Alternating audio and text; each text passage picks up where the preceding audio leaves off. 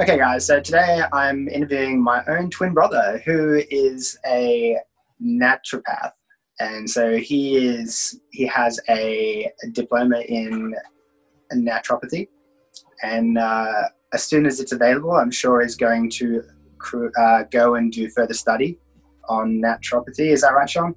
Yeah, bachelor degrees pretty much mandatory now, so I was quite lucky to get in on the advanced diploma. I was one of the last students to do it back several years ago now.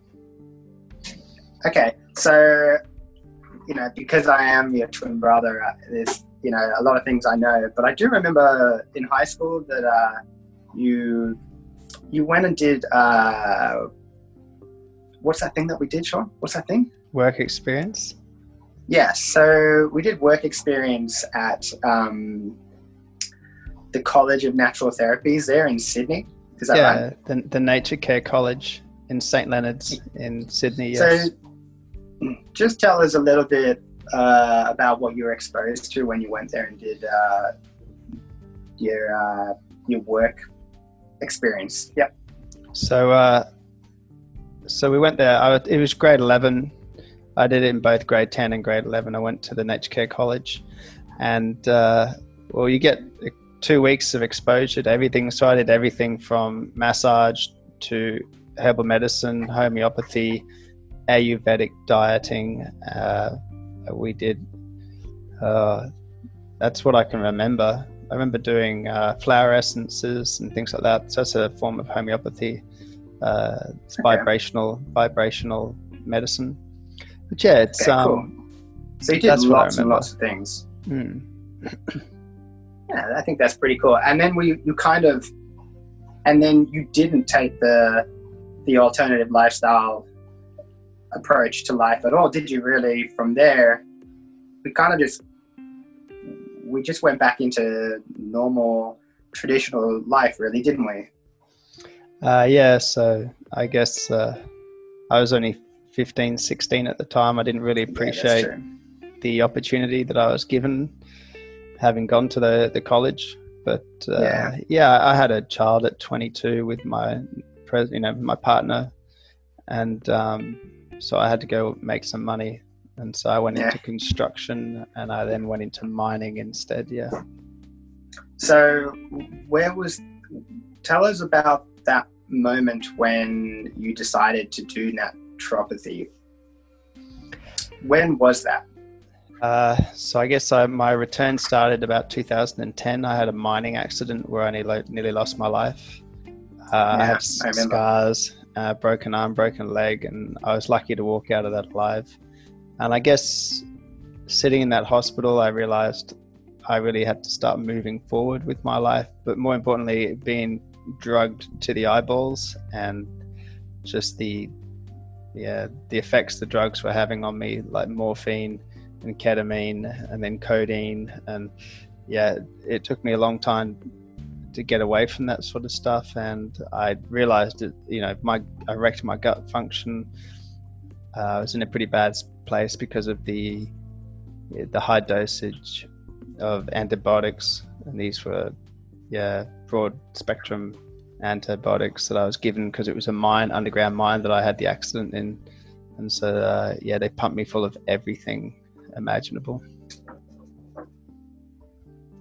Yeah, and so what kind of physical effects did all that kind of the antibiotics, the morphines, the painkillers, so like what kind of effects did that have on you sort of during and after? Because so if I can give an example, like, so I had shoulder surgery maybe 5 years after your accident, so 2015, and the one thing I noticed is I just became riddled with candida from just the amount of antibiotics that was getting pumped into my body. Like, and so if I can just explain that before you go on. Poor diet helped a little. Yeah. So candida is a fungus, not a yeast infection, not a bacteria. So antibiotics won't affect candida. So when you take a lot of antibiotics, it kills off all the good and bad bacteria in your GI tract system. And what it does, it leaves a lot of real estate in your GI tract available for candida to just spread like wildfire. And then when you try to reseat that good bacteria, it's very difficult because there's literally no housing left for the good bacteria to take residence in. They can't get a good foothold in your GI tract, and so it can take a long time, a lot of probiotics and a lot of gut work to get that microbiome back. Yeah, and I just kind of felt, so my arm was in a sling, I was at home a lot, and I also felt that I had no education, on how to look after myself while I was going through this. I probably was having too many coffees with sugar in it during the day, so that was probably not helping, my candida problem. And but by the end of it, I just felt so ill. And it took me, I think it took like a year and a half to be able to get back to normal after, I think I was on antibiotics for 6 weeks after, painkillers as well. And it took me like a year and a half. Just like red rash, like all over my groin, my tongue, under my arms as well. Okay. Yeah. I was not in good shape. That's a very common symptom. Yeah, so and that was my awakening. That's when I was like, wait, this can't be the only way to. And again, like I'm not saying that I shouldn't have gone and had my shoulder surgery. It's more the aftercare is where I felt there has to be a different way to be able to get myself back on track rather than just piling pills and pills and pills into my body. That was just destroying like the balance of my body. So for you, your awakening, your natural awakening was your accident and thereafter. Because I know for a long time, you're on morphine and stuff like that, and you were pretty messed up, lying in a hammock. They put me on ketamine to get me out of the mine. They kept me on morphine to fly me from Mount Isa to Brisbane, which is about a 2,500 kilometer flight. And then I spent about 7 days on a lot of morphine while they tried to get the infection and swelling out of my leg and my arm so they could do surgery. Afterwards, I was on a lot of painkillers for a long time until eventually I gave it all away and decided to just let it all happen naturally. I dealt with the pain. The pain was good because the pain, it limited me to what I could do naturally. So I wasn't taking away the pain and then pushing myself past my physical limits at the time. My pain kept me within my limits and I healed a lot quicker. Mm. Yeah. Okay. Next question. So, I think it was within 18 months or 2 years that you started your naturopathy study. Is that right? I think, 2014, I think it was. Yeah. Okay. So what kind of lifestyle changes did you make? Like, so the minute you started studying and starting to gain knowledge on natural therapies, what kind of changes did you make in your lifestyle once you had the knowledge? So probably in the first 12 months of study, we did a lot of nutrition, a lot of nutritional medicine. Probably the first thing I discovered through reading a lot of studies, clinical trials and things like that was the meat issue, which is now a very big thing. We've all seen the Game Changers and things like that, and It was a real eye-opener. So for me, this was back several years ago now. And I began to discover some of the clinical evidence that was showing us that we really shouldn't be eating meat. More importantly, it took it down to a biochemical level. So I could understand on a biochemical level what was actually happening in the gut. And this whole concept of disease starts in the gut. This is where it all comes from. It comes from the chemistry that comes out of the meat as it's being digested, and it's this harmful chemistry like ammonia and uric acid, and there's others as well, and how it destroys the gut wall and how it eventually makes its way into the actual abdominal cavity through the gut wall. That was probably the first thing was the diet. Change the diet. Second thing I did was I began to manufacture my own herbal medicine. And I took it. I manufactured the herbal medicine for the simple reason of giving it to myself and my family, and seeing the improvement in all of us when we did that was I myself have done it too, and it works. It does. It really works. You are a contrarian. You will always take the opposite road to me. But in this one thing, it's like it's just this. No, I can't. Yeah, so I've seen it proof. Yeah. Take my wife, for example. She's always had low blood pressure, adult acne and all that. As soon as we got her onto the herbal medicine, it all just cleared up. So the acne cleared up. With my children, I always have them on immune boosting herbs and your nootropic herbs, which is your brain herbs and your memory, information retention. And I feed them these things all the time. And, especially my little daughter, she does amazing. Yeah. They never get sick. It's great. So there's always that, once you start learning about the natural remedies, there's always that case against modern living. But what's the one thing with modern living? What do you think is the biggest problem that we have with food right now? I think people have a very unhealthy relationship with food, and I mean that in two ways. First of all, we have an obsession with food.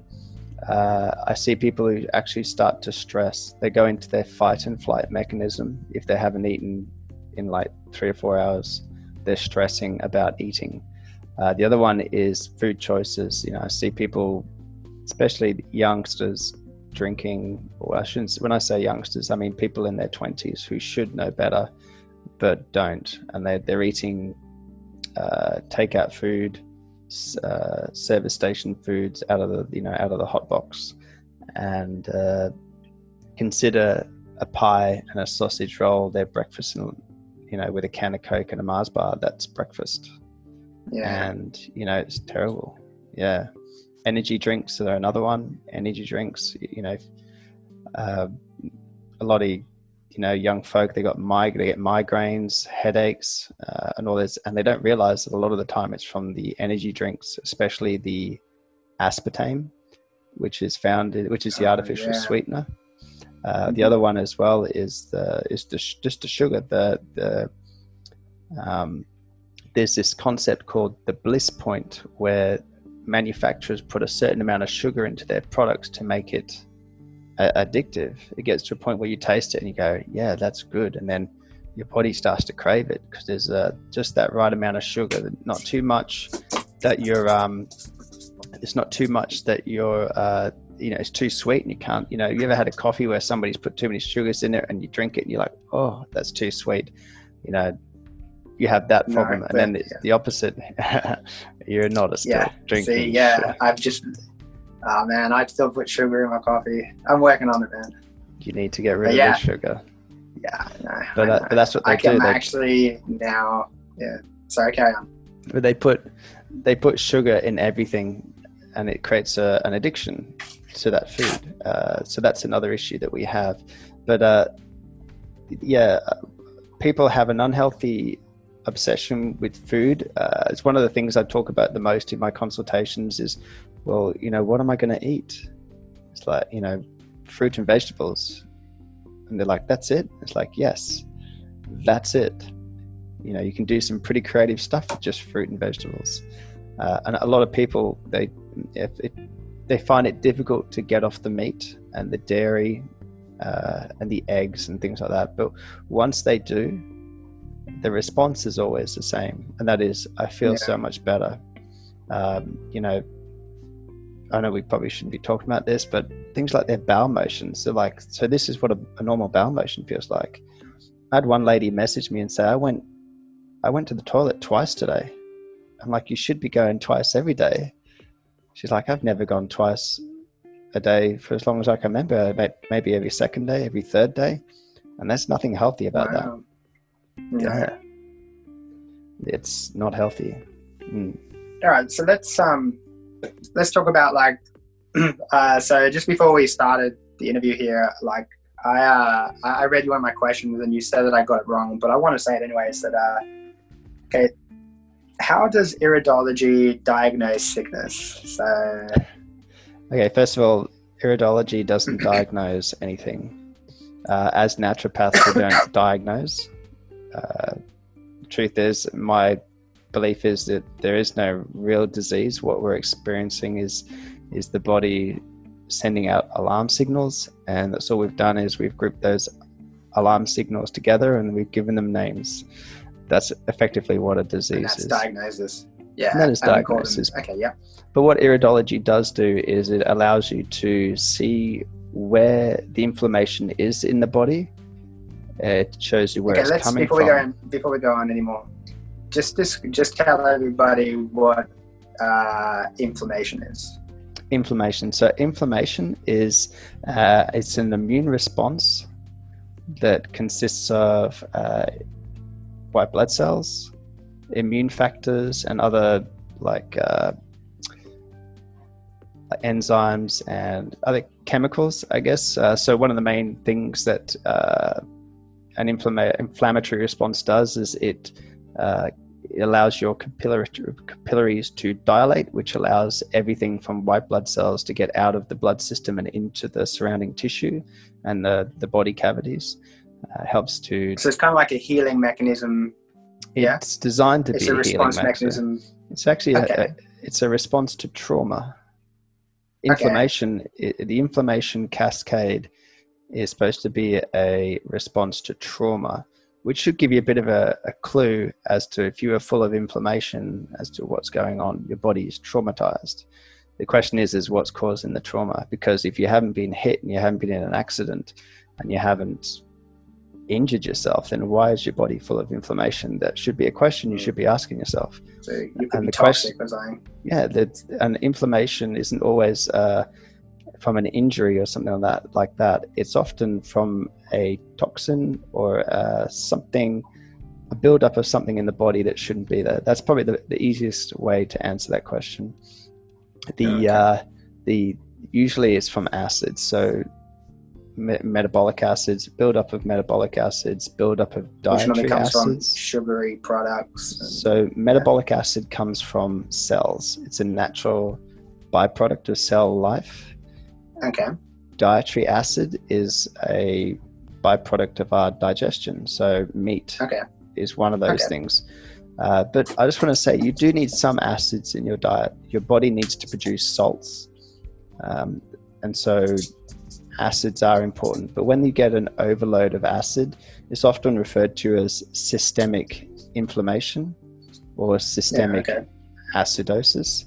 And so this is when you're pretty much acidic from head to toe, and you've usually got multiple symptoms that point to acidosis. And acidosis occurs from two main things. First of all, kidneys. Your kidneys are what are responsible for removing acids from the body. Your liver is there to break down acids into free hydrogens, and your lymphatic system is the transport system for these acids. So your blood is always at the same pH. Your blood only goes from 7.45 to 7.35. So 7.45 is oxygenated blood and 7.35 is deoxygenated venous blood. And that's pretty much as far as your blood moves. So your blood's never acidic. It's the other fluid in your body called the lymphatic system. That's the one that becomes acidic. It's the one that surrounds all of your organs. It touches every tissue in your body. And as it becomes more acidic, swelling can occur. Yeah. And so and so you get swelling, you get edema, and it all starts with coagulation, lymphatic coagulation or congestion. It's just the lymphatic system slows to a halt. Because it's just too much toxins? Yeah, because anything that is acidic it will coagulate, will agglomulate. Agglomulate means to create masses and chunks, and it blocks the lymphatic vessels and stops your body from being able to naturally siphon away all that lymph. Now, lymph fluid is very interesting because it's the plasma part of your blood. So when your blood gets down to the capillary beds, it pushes, that's what your blood pressure does, it pushes the plasma part of your blood out into the surrounding, into your body cavity, into your, let's call it your abdominal cavity. And it pushes the plasma. As soon as the plasma leaves the capillary, it changes its name from plasma to lymph. See, the lymphatic system is also the place where your fats, your dietary fats, are all absorbed. They're not absorbed into the blood, they're absorbed into the lymph system. So the lymph system has this oily sort of texture to it, whereas plasma is more like watery. And that's the difference, that's the main difference. And so with it being that lipid, oily texture, any sort of acid will coagulate it really easily. And so, and it doesn't have a pump like the blood system does. It doesn't have the heart to pump. It relies entirely on muscle movement. That's why they say walk for 30 minutes a day. That's the reason behind walk for 30 minutes a day. Yeah. Okay. Get that lymphatic system pumping, not the heart, the lymph. All right. So let's go back to. Let's just go back to iridology. So let's just talk about what it is. Tell me what iridology is. So iridology is the study of the iris, which is the colored part of the eye, and the sclera, the white. So you got iridology and sclerology. They basically go hand in hand. Now with iridology, what you're primarily looking at is genetics. Genetics are really interesting because you can have somebody with a weak, say like thyroid, there might be a sign in the thyroid zone of the eye, and it might. And how does that look? What does it look like when you're looking at it? It looks like a teardrop or a flower petal. So like what color is it? It can range from, depends if the person has a blue eye or a brown eye. Is it like a smudge? Is it like a no, it's usually like quite defined. Smudge. Okay. It's usually quite defined. But what it does is it shows it's like a teardrop or a flower petal, and it can range from almost the same color as your eye, a lighter color than your eye. If it can get quite white as well, that usually means hot, a lot of inflammation. It's usually quite an active sign, which usually means that wherever this particular sign is, there's usually something going on in that area of the body. So let's say thyroid again, you usually indicate like a hyperthyroid condition, so an overactive thyroid. If it's really dark and going into almost black, which means that it's called a lacuna, the little flower petal it's gone deep into the iris. They usually is that the one that goes around the eye? Is it around the eye, or is it just like a little thing inside the eye? It's the colored part around the eye. Okay. Yeah. So it's like the colored part behind the eye. This one might be this one here might be a better example. Yeah. That's what a lacuna looks like. See them? Okay. Yeah, there's different types. There's like, This here is a very inflamed human being. What else have we got here? Yeah, there's a couple of examples there. So this is the different colored eyes that you can get, but mainly lacunas. Where is it? That one there. This shows you all the different. See if I can get it in there. Come on. These show all this different sort of ways an eye can look. So the one at 12 o'clock, that's a lacuna. That's a genetic weakness. If you that's had that, is it the blackness in there, or I don't know, I can't. That blackness there. Okay, yeah, I got it. I got it. And that represents a genetic weakness, and quite a significant one. You'd expect a hypothyroid condition in that. So usually white hot, and if that black lacuna had a white line around it, like a border around it, that would indicate that it's very active. Yeah, very, very active hypothyroid. But that one's not so active, that one there. No, but the genetic weakness is there. And so this is where epigenetics come in. So let's not go there. That sounds way too complicated. So epigenetics is just genetics, turning genetics on and off using diet, lifestyle, and those sort of things. That's what epigenetics is. It describes how somebody who comes from a family of obese people can be slim? Diet. Okay, so let's talk about so when people come to see you, what kind of, I want to say, it sounds really technical, but it's like, what kind of diagnostic systems do you use? Like what things are you looking at? Are you sort of like examining on their bodies? Like what kind of things are you listening for when they're talking to you? So since naturopathy is a holistic thing, we do a lot of different things. So iridology is quite a small part of what I use. I use iridology mainly for confirmation, if I'm unsure about something. But most of the time, most people can come in, sit down and start talking to you. And we call this symptomology. You're simply using people's symptoms. You know, people come in and they're talking about, you know, I'm tired all the time. I wake up after 9-10 hours of sleep and I'm still tired. You know, especially if it's a lady sitting in front of you, I immediately slap on a blood pressure monitor and I check the blood pressure, because this is something like chronic fatigue. And so you're looking for a low blood pressure reading. And if over the period of, say, like an hour to an hour and a half, depending on how long the consultation goes, I might take the blood pressure 2 or 3 times. And if it's consistently low, yeah, the lady needs licorice root. She needs adrenal restorative herbs to help bring that back up. And that's what that problem is. It's not getting nutrition and oxygenation out into the body tissues, and you get this constant feeling of just exhaustion all the time. And that's exhaustion on a cellular level. It's what we refer to as chronic fatigue. Hmm. So what are the three most common problems that people are coming to you with? Like hyperthyroidism, chronic fatigue. What's that? Hypo. Is that thing? Yeah, your thyroid. It's where your thyroid. Okay. So hypothyroidism or Hashimoto's. It's where your thyroid is not producing enough thyroxine. And this can occur 2 ways. It usually has something to do with stress, stressful jobs, and things like that. Usually, it's a combination of cortisol, adrenal fatigue and stress, poor diet, and eventually the thyroid. That's usually when I use iridology. I check to see if there's a genetic weakness in the thyroid area, and if there is, you can guarantee it's a lifestyle thing. But there is another. I've sort of come to the conclusion recently that there's also another way that these ladies are ending up with hypothyroidism, and that is because they end up depressed or something like that, and their doctors mistakenly put them on thyroxine, and then they artificially give themselves hypothyroidism, and then they spend like 6-7 years on thyroxine and they can't get off it, and they don't realize that the doctor's good intention, it was actually depression.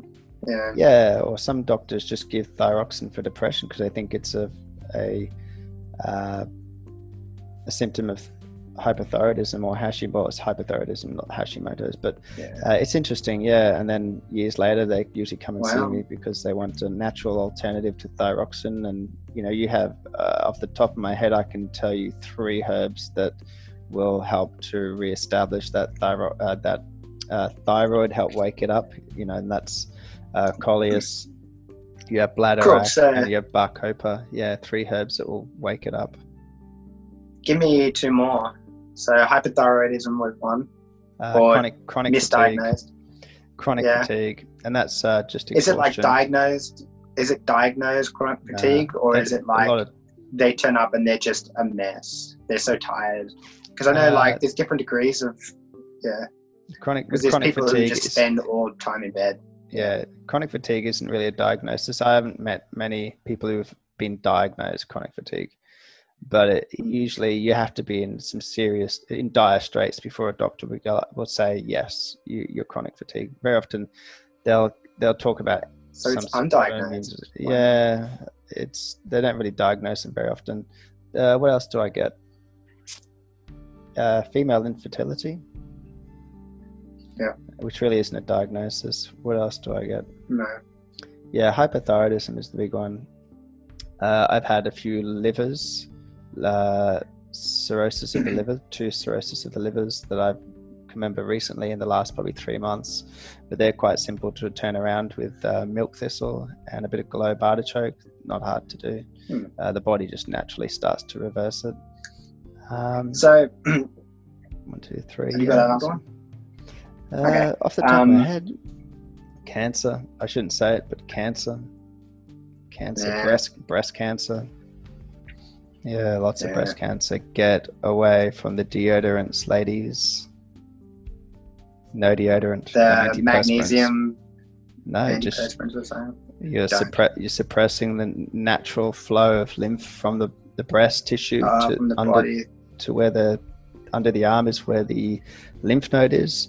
You're spraying anti-sweat onto the armpit, and the only way that all the toxins come out of the breast is through the armpit right here. That's all the lymph vessels, which is the only way the lymph comes out of the breast. It comes out this way, and it goes straight into all the lymph nodes here. You've got several lymph nodes under the arm here, and this is where it all gets to. And the quickest way, and the body always takes the quickest way out, and the quickest way for the body to eliminate the toxins is sweating out the armpit. Yeah. So this is a good one, Shawnee. This is a great one. So what do you recommend for deodorant? So you should let, I know, okay, not deodorant. Let's not say deodorant. What do you recommend? Yeah, because that is the correct word. What do you recommend so that we don't stink? I guess like when we stop eating meat though, we don't smell so much. That's right. I know this. I've done this. So guys, if you're watching this, if you stink, like stop eating meat.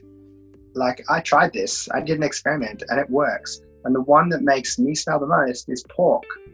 I stink after I eat pork. So if you want to stop smelling, stop eating meat.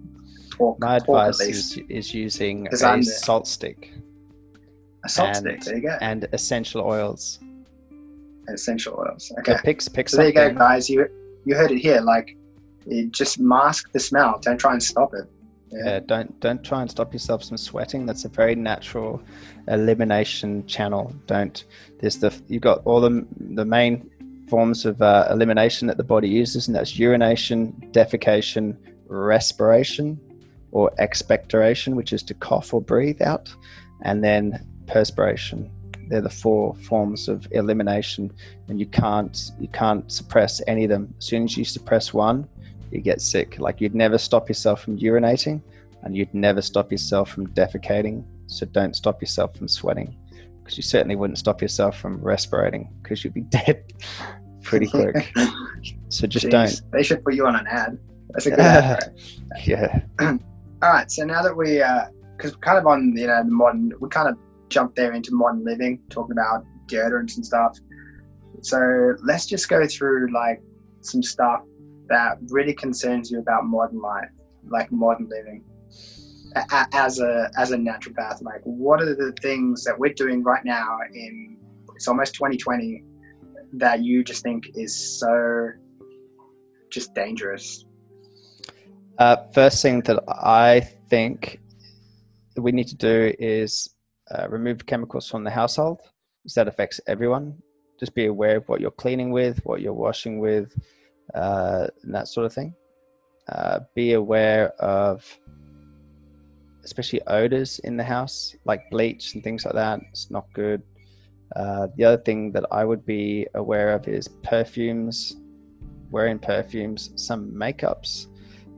You know, I don't know if you've ever noticed, you know, women have got the worst skin, and yet men who never wear makeup, never put moisturizing cream on, never have got the best skin. You know, to take it, if you can go without it, give your face a break, give your body a break from the makeup.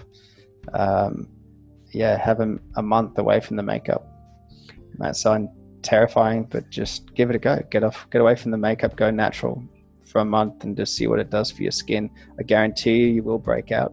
You know, don't think your skin is just going to come clean. It's going to break out, because all of a sudden your body's natural elimination through the skin is being suppressed by everything that you're using, your face washes, you know, you're just suppressing, and it's going to break out really badly. You've just got to let it break out, got to let the body do it.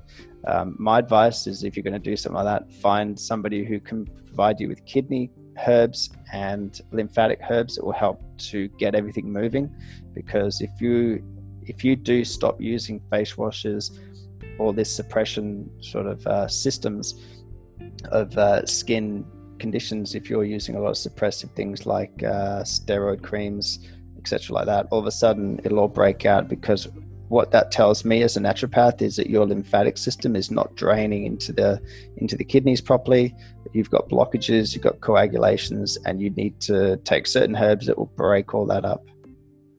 Cool. And that'll help. Okay, another one? Any other modern living things that you just... I'm surprised you haven't gone for food. Well, I'm getting there. I was going to get to exercise first. So exercise. Moves, do some sort of exercise. Don't just sit all the time. The human body was not designed to sit. Our lymphatic system shows that we are designed to move. And then food. Yeah. It's actually interesting, Shawnee, that they believe the last 90 years or less, it could be 50 years, that most people, no, it's 100 years. Most people work from the sunrise till sunset, yeah, on an endeavor to survive. So farming and blacksmithing and it's only in the last 100 years that we become this 9 to 5, and then leisure. Before that, there was no leisure. My only caveat to that statement is with exercise is don't go extreme exercising, because that actually takes you the other way, which means you end up damaging your body and creating so much trauma, and then you initiate that inflammation cascade going the other way. So this time it's not. I was in the army for 6 years, man. Yeah, I understand. I still have back problems, man. Still have back problems. Yeah. Well, your back problems could be kidney problems, lower back. Yeah, I've got crushed disc, man. So Actual injuries, from trauma. Because your kidneys from the dehydration would have taken a hit. Yeah, massive probably. Dehydration. But this is heavy injury. What is it when you? What am I thinking of? The word. Trauma. It's traumatic injury, a couple of them, but I wish, if I could change anything, I wish I could go back and never have been a part of the infantry. I wish I'd taken on a much gentler role within the army, so I could have been fit, I could have been a good shot, because most of the people who are getting all the trophies and awards for shooting are non-combat roles, because they have the time to train. They're not running around in the jungle or in the forest, So yes, sometimes I wish I had made a better choice, sorry. So you went from exercise, so don't take exercise to the other extreme level, because we live in a sedentary society, so don't take it to the other extreme where things like CrossFit and bodybuilding, we all look really good when we're doing it. But trust me, these people are not healthy. The amount of food and calorie intake these people have to do in order to look like that is not healthy. Our bodies are not designed for excess. We thrive during famine more so than we do during excess. And everything you see in our society today in terms of disease, it's disease, it's conditions of excess. And we know that's pretty deep. Yeah. And we know that people who don't eat or only eat one meal a day are in prime condition, more so than people who are eating 5-6 meals a day. Do you know who you get on really well with is Joe Rogan. Do you know Joe Rogan? The podcaster slash everything MMA. Yeah. Fighter. I don't think he and I would agree also on meat. He's a meat eater, but he's a hunter and a meat eater, but you can't get along with him. But he fasts. He absolutely. What's that word? He periodically fasts. Intermittently fasts. Intermittent fasting. Yeah. So he doesn't eat for most of the day, and then in the afternoon he eats. So it's kind of cool.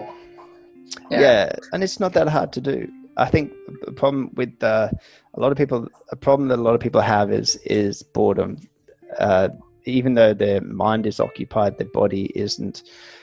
I wouldn't say TV really occupies the mind, but they sit there and they have to be doing something while they're watching TV, because it's not that it's not really that stimulating to the human. I suggest gaming, because and a lot of gamers tend to be quite overweight.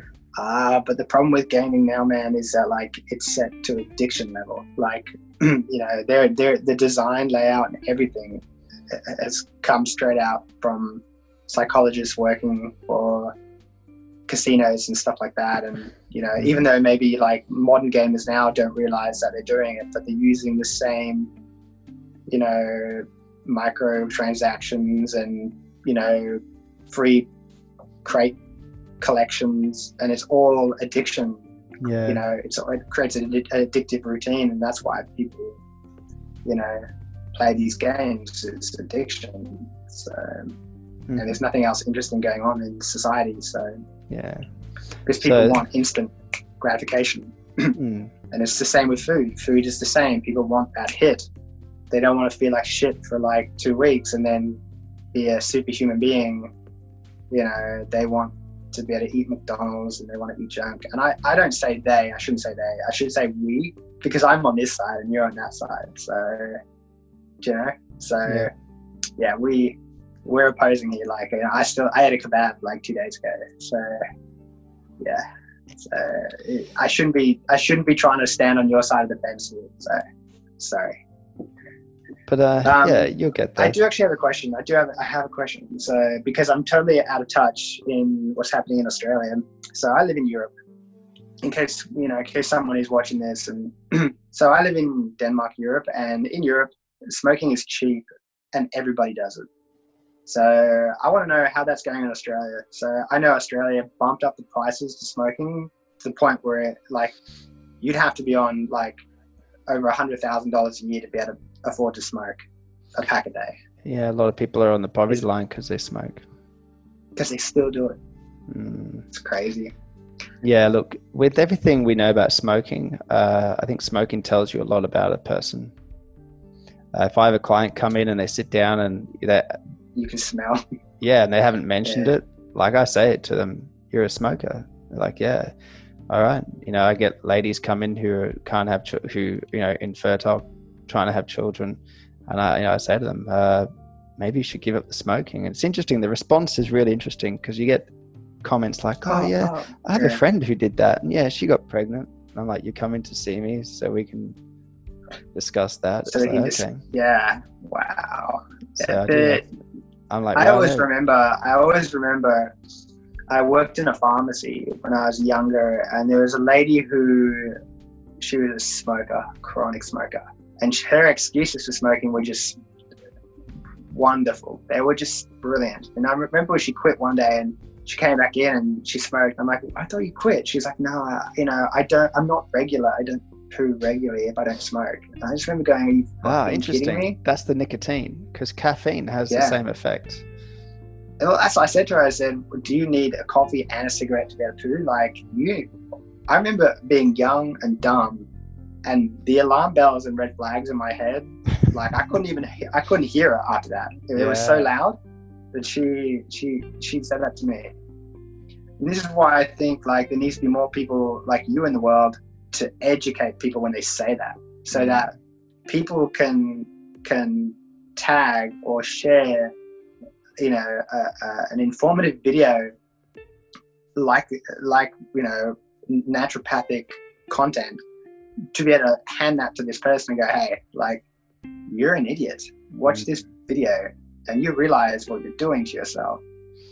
Well, we're in the process of doing that for meat at the moment. So there's been a lot of advertising, very similar to cigarettes, when they've, I guess, when the World Health Organization classified tobacco as a human carcinogen. So a carcinogen being something that causes cancer in humans. Well, they've done the same thing for meat. So meat is now considered a class 1 and a class 2 carcinogen, and right there next to cigarettes and plutonium and a few other things, cyanide.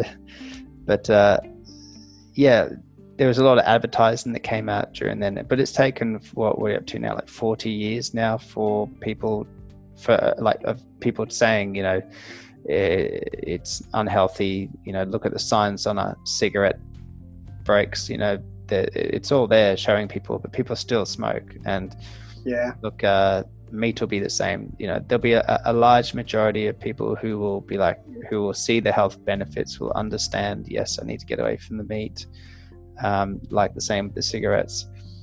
Obviously there's not going to be the stigma around meat as there was around the cigarettes, but because you can still eat like a steak in a restaurant and not upset people. See, this is another thing, man. You have to, like, here in Europe, you can smoke a cigarette at an outside restaurant. Like, if you're at an outside restaurant, you can light up a cigarette once you finish your food. Yeah, right. But the problem is especially places like, say, if you're in Copenhagen and you're in Nyhavn, which is like, when you see a picture of Copenhagen and you see like the orange and red buildings with the boats, like, so that's Nyhavn. And it's full of restaurants, and people can be sitting here. Like, the dining is so tight and squished, like, you are sitting on top of each other. You're sitting within, you know, there's 6 people within a very small area, and like, you know, it's like 3 groups of strangers. They're sitting at different tables, but they're so close. And if one person strikes up a cigarette, everybody is affected. Yeah. The thing is, it's so common here that most people don't say a thing. But as an Australian, like I'm ready to make them eat it, you know? So it's interesting, the difference in opinions. Yeah. You know, in Australia, we very much have a, like, smoking is a bad thing. Do not do that. It's offensive. Like, you may as well, you know, hang a dump on the pavement next to me. That's how offensive it is that you're smoking. Yeah. But here in Denmark, everyone's just like, cigarette butts, man, everywhere. But anyway, true. Yeah. So that's what this is one thing being on the other side of the fence here, and the one thing that I find about modern living is definitely cigarettes. So I just want to finish answering your question, man. So the last thing was diet. There's one last thing I want to add to the diet part, and that is choose food products, not food-like products. So don't go for manufactured foods, so tinned foods. Don't go for sliced ham. Yeah, well, that comes in under the meat. I think we've beaten on meat. Believe it or not, pasta, you can't pick it off a bush, a tree, or pull it out of the ground. It's not food. It's not real food. Noodles are the same. Anything like that, just stay away from it while you're getting yourself onto. But isn't it like corn and water, and isn't pasta just like bread, pastry? Yeah, pasta, it's very similar. I would prefer somebody goes for like rice, because rice is actually a food. You can pick rice off a bush. So that's sort of what I'd prefer people to go for. I mean, you can still go and eat it occasionally, but if it's a staple part of your diet, if it's something you're consistently doing, you need to change. Pasta, don't do it. The body doesn't really recognize it as a food, not like a vegetable or a fruit. Like I said, rice and things like corn, and all those sort of beans, legumes, nuts and seeds, the body recognizes them because they're in their natural form. They haven't been processed or milled or anything like that, so it recognizes it. I would advise people to stick to that sort of kind of food consistently, and then enjoy the odd bit of other things like pasta, etc. Other times, or, you know, less frequently, because it comes down to consistency. It's what you do consistently that matters. You know, what you do once a fortnight or once a month is not important, but what you're doing consistently, that's what matters. I got one last question, man, and I'll let you go, because I know you're like 8 hours in front and it's probably getting late, because the sun just decided to come up into our winter day, so I know it's definitely late in the day. So it's around 10:30 now. So, all right. So the last one is, what are some reactions on naturopathy that people have? Negative ones, I guess. And I just wanted to sort of point out how they're wrong, or maybe their attitude is like, maybe they don't have enough information. So what are some of the things that people say to you, and you just go, oh, like, you're trying to place naturopathy with like surgical procedures. Do you know what I mean? Yeah. So first of all, I think the biggest misconception is that it doesn't work, and I think a lot of people, they hump naturopathy into the same category as homeopathy, or they get them mixed up, or they think they're the same thing. Homeopathy. Do you want to quickly say the difference? Homeopathy is vibrational medicine. So what they do is they take a substance and they dilute it down to like virtually till there's nothing left of the actual thing. So let's take a herb like St. Mary's thistle. They'll dilute St. Mary's thistle tincture right down to virtually it's so dilute that the actual herb is no longer there, just the essence. That's homeopathy. Naturopathy is where you're actually using the herb. So you soak the herb in alcohol. The alcohol is the only thing, it's not the only thing, but it's the best thing for bringing the herb medicine out of the plant. It draws it out. So you need high in quality. In the same way that tea and hot water, I guess. Yeah, exactly like that. So the alcohol, depending on the herb. No, it depends what sort of process. Some processes, it can be 12 to 24 hours with percolation. Maceration so basically can take a few weeks. Homeopathy is like taking the essence of the plant and then trying to... And using it. Use that for preventative medicine compared to like actually using the real plant, and plant in alcohol.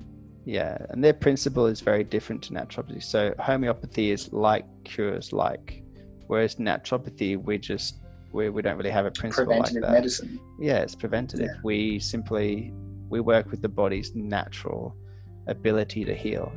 Every herb in the pharmacopoeia has a specific body system that it's designed for, and it has certain actions that it does. So take the wonder herb Echinacea. Everyone's heard of Echinacea. Echinacea is known for being an immune herb, but what it also is, it's a lymphatic mover. It's also listers is huge what it can do. I primarily use it as a lymphatic herb. Now, interestingly enough, your immune system, it resides primarily in your lymphatic system, and that is because your lymphatic system surrounds every tissue and every cell of your body. That's why I say the immune system is in the lymphatic system. Let's get back to so that's the difference between naturopathy and homeopathy, and people get that mixed up. That's the one, a big one. It doesn't work. That's another one. Okay. And the amount of clinical evidence that has gone into herbal medicine, and now we don't even need to justify that question anymore. People say somebody makes that statement, I just kind of laugh to myself. And if they want a response, I say go check Google Scholar, go look into the National Institute of Health, go look at their library, go look at PubMed, anything like that. You'll find lots and lots on herbal medicine. Textbooks and textbooks on the stuff, all verified, proper teaching textbooks, which are all verified as well by medical doctors and things like that, which I don't know why they need to be verifying that. You'll find now that there's an entire wing of the medical industry called functional medicine, which is beginning to use the same stuff. There's a lot of medical doctors getting dual degrees in naturopathy so that they can use herbal medicine like therapeutic grade, because a lot of the therapeutic grade manufacturers in the world will not sell to anybody but a qualified naturopath.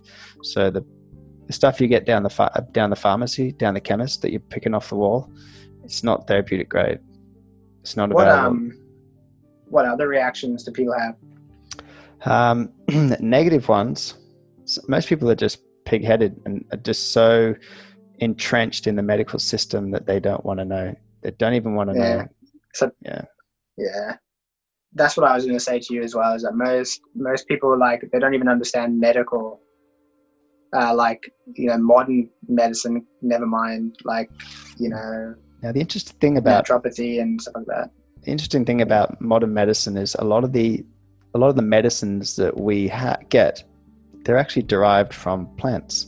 And what they've done is they've taken the active ingredient in the plant medicine, they've isolated it, made a synthetic version, patent it, and then sell it to the public. So they just copy nature. The problem is that when you isolate plant medicine into a single chemical like Paracetamol, this is just an example, or codeine. There you go. Let's say codeine or morphine. Morphine comes from poppy seeds. We have Californian poppy tincture. It does the exact same thing. It'll make you fail a drug test too.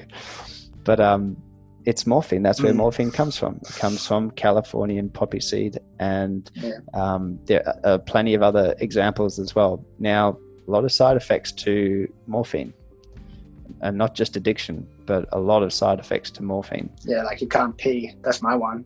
Yeah, you can't. And none of that comes with poppy seed. And it's the same with other things as well. A lot of the side effects that you get from pharmaceutical medicine is because they isolated the main active constituent ingredient. Yeah. And when you do that, the reason you don't get that in a plant is because in a plant, the plant isn't an isolated chemical. It's like a complex of all different enzymes, chemicals, biochemicals, cofactors, all these other things. And you get like nutrition in them as well. And that seems to somehow negate the negative effects that what's happening to the chemical on its own. Does that make sense? Yeah. Yeah. Okay. So what's the one? Okay. Last question.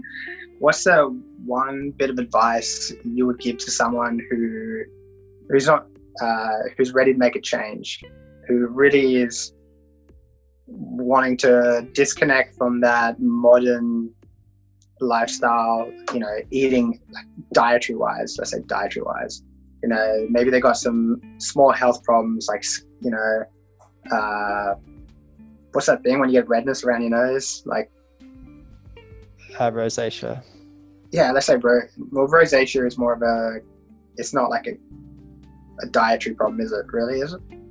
That's just, oh, okay, there you go. So so maybe from too much drinking, they got bad skin, maybe a bit overweight, they got that lifestyle weight, and they're ready to make a change. What's your advice? What's the first thing they should do? The first and most important thing that I recommend is getting support. Close second is remove everyone from your life who is causing you or who is enabling this poor lifestyle in you. You need to get new friends, new social circles. You need to find people who are doing what you want to do and hang with them. That's what you need to do. If you're in a situation where you're going to be ridiculed for what you're doing, or it's going to cause friction, just do it quietly. Don't make a fuss out of it. Don't make a big proclamation about how you're changing. Just change. And that comes to the third one. Don't talk about it. Just do it. Yeah. Cool. Talk is cheap. Change. Yeah, talk is cheap. Yeah. Awesome. All right, Sean. So thanks very much for giving us your time. Yeah, no worries. So we'll probably catch up again. So guys, if you're watching, expect more content. So we just wanted to get to know Sean for this episode.